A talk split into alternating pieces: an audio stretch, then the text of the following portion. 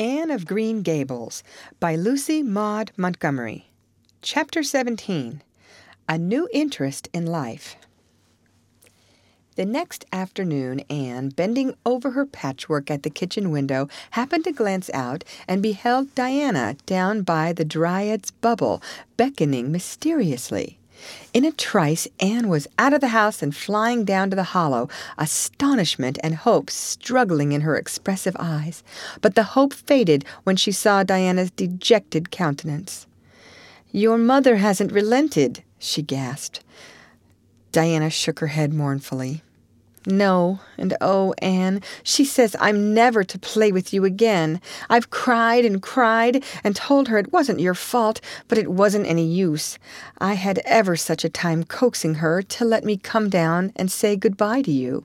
She said I was only to stay ten minutes, and she's timing me by the clock. Ten minutes isn't very long to say an eternal farewell in, said Anne tearfully. Oh, Diana, will you promise faithfully never to forget me, the friend of your youth, no matter what dearer friends may caress thee? Indeed, I will, sobbed Diana, and I'll never have another bosom friend. I don't want to have. I couldn't love anybody as I love you. Oh, Diana, cried Anne, clasping her hands, do you love me? Why, of course I do. Didn't you know that? No. Anne drew a long breath. I thought you liked me, of course, but I never hoped you loved me. Why, Diana, I didn't think anybody could love me. Nobody ever has loved me since I can remember. Oh, this is wonderful! It's a ray of light which will forever shine on the darkness of a path severed from thee, Diana. Oh, just say it once again. I love you devotedly, Anne, said Diana staunchly. And I always will. You may be sure of that. And I will always love thee, Diana, said Anne, solemnly extending her hand. In the years to come, thy memory will shine like a star over my lonely life, as that last story we read together says. Diana, wilt thou give me a lock of thy jet black tresses in parting to treasure forevermore? Have you got anything to cut it with? Queried Diana, wiping away the tears which Anne's affecting accents had caused to flow afresh and returning to practicalities. Yes, I've got my patchwork scissors in my apron pocket, fortunately, said Anne. She solemnly clipped one of Diana's curls. Fare thee well, my beloved friend. Henceforth we must be as strangers, though living side by side, but my heart will ever be faithful to thee. Anne stood and watched Diana out of sight, mournfully waving her hand to the latter whenever she turned to look back. Then she returned to the house, not a little consoled for the time being by this romantic parting. It is all over, she informed Marilla. I shall never have another friend. I'm really worse off than ever before, for I haven't Katie, Maurice, and Violetta now, and even if I had it, wouldn't be the same. Somehow, little dream girls are not satisfying after a real friend. Diana and I had such an affecting farewell down by the spring. It will be sacred in my memory forever. I used the most pathetic language I could think of and said thou and thee. Thou and thee seems so much more romantic than you. Diana gave me a lock of her hair, and I'm going to sew it up in a little bag and wear it around my neck all my life. Please see that it is buried with me, for I don't believe I'll live very long. Perhaps when she sees me lying cold and dead before her, Mrs. Barry may feel remorse for what she has done and will let Diana come to my funeral. I don't think there is much fear of your dying of grief as long as you can talk, Anne, said Marilla unsympathetically. The following Monday, Anne surprised Marilla by coming down from her room with her basket of books on her arm and hip and her lips primmed up into a line of determination. I'm going back to school, she announced.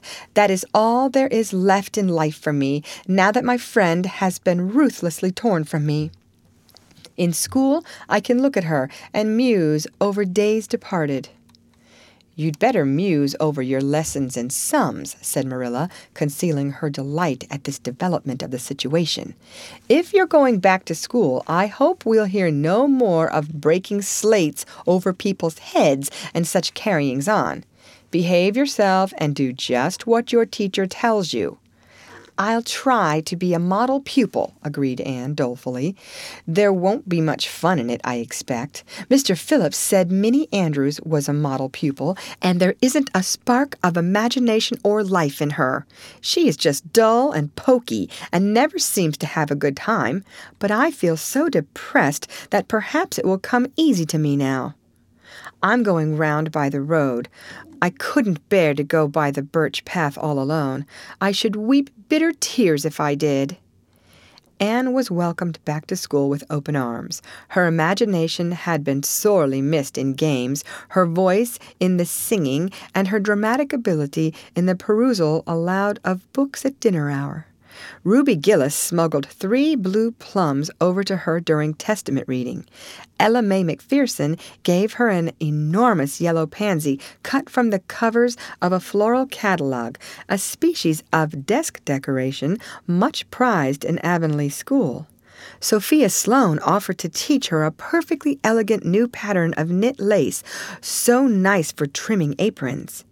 Katie Boulter gave her a perfume bottle to keep slate water in, and Julia Bell copied carefully on a piece of pale pink paper scalloped on the edges the following effusion.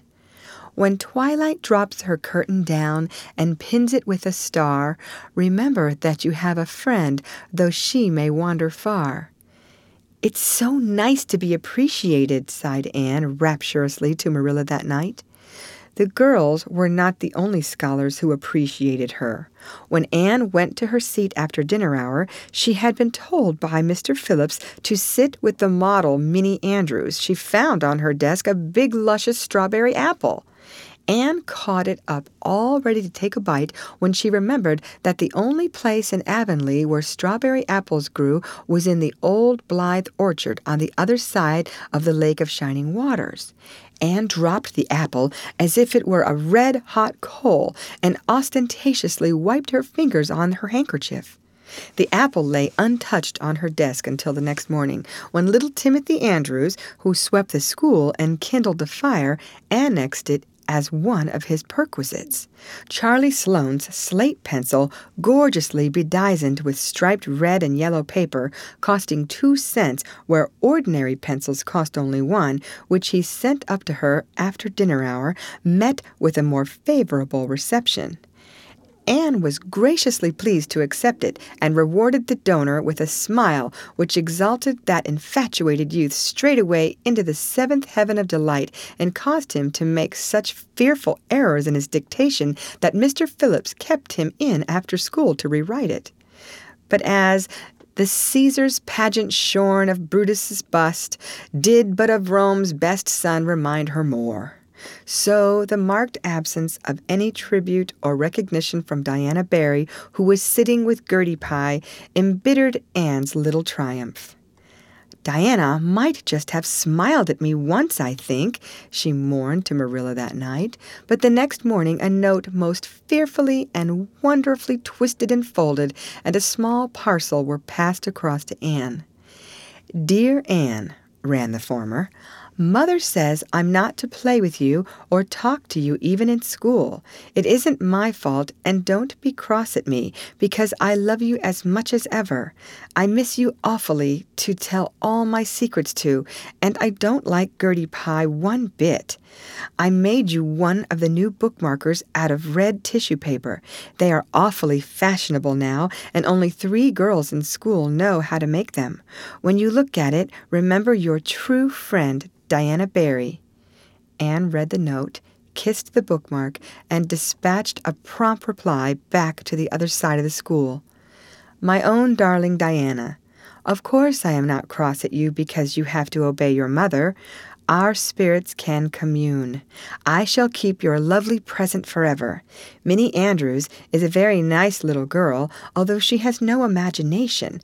But after having been Diana's bosom friend, I cannot be Minnie's. Please excuse mistakes because my spelling isn't very good yet, although much improved. Yours until death us do part, Anne or Cordelia Shirley. P.S. I shall sleep with your letter under my pillow tonight. A or C.S. Marilla pessimistically expected more trouble since Anne had again begun to go to school, but none developed. Perhaps Anne caught something of the model spirit from Minnie Andrews. At least she got on very well with Mr. Phillips thenceforth. She flung herself into her studies heart and soul, determined not to be outdone in any class by Gilbert Blythe. The rivalry between them was soon apparent. It was entirely good natured on Gilbert's side, but it is much to be feared that the same thing cannot be said of Anne, who had certainly an unpraiseworthy tenacity for holding grudges. She was as intense in her hatreds as in her loves. She would not stoop to admit that she meant to rival Gilbert in schoolwork, because that would have been to acknowledge his existence, which Anne persistently ignored. But the rivalry was there, and honors fluctuated between them. Now Gilbert was head of the spelling class. Now Anne, with a toss of her long red braids, spelled him down. One morning Gilbert had all his sums done correctly and had his name written on the blackboard on the roll of honor. The next morning Anne, having wrestled wildly with decimals the entire evening before, would be first. One awful day, they were tied and their names were written up together. It was almost as bad as a take notice, and Anne's mortification was as evident as Gilbert's satisfaction. When the written examinations at the end of each month were held, the suspense was terrible. The first month, Gilbert came out three marks ahead. The second, Anne beat him by five. But her triumph was marred by the fact that Gilbert congratulated her heartily before the whole school. It would have been ever so much sweeter to her if he had felt the sting of his defeat. Mr. Phillips might not be a very good teacher, but a pupil so inflexibly determined on learning as Anne was could hardly escape making progress under any kind of teacher. By the end of the term, Anne and Gilbert were both promoted into the fifth class and allowed to begin studying the elements of the branches by which Latin, geometry, French, and algebra were meant. In geometry, Anne met her Waterloo. It's perfectly awful stuff, Marilla, she groaned. I'm sure I'll never be able to make head or tail of it. There is no scope for imagination in it at all. Mr. Phillips says I'm the worst dunce he ever saw at it. And Gil, I mean, some of the others are so smart at it. It is extremely mortifying, Marilla. Even Diana gets along better than I do, but I don't mind being beaten by Diana.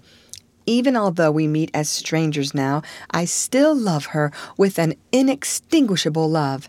It makes me very sad at times to think about her.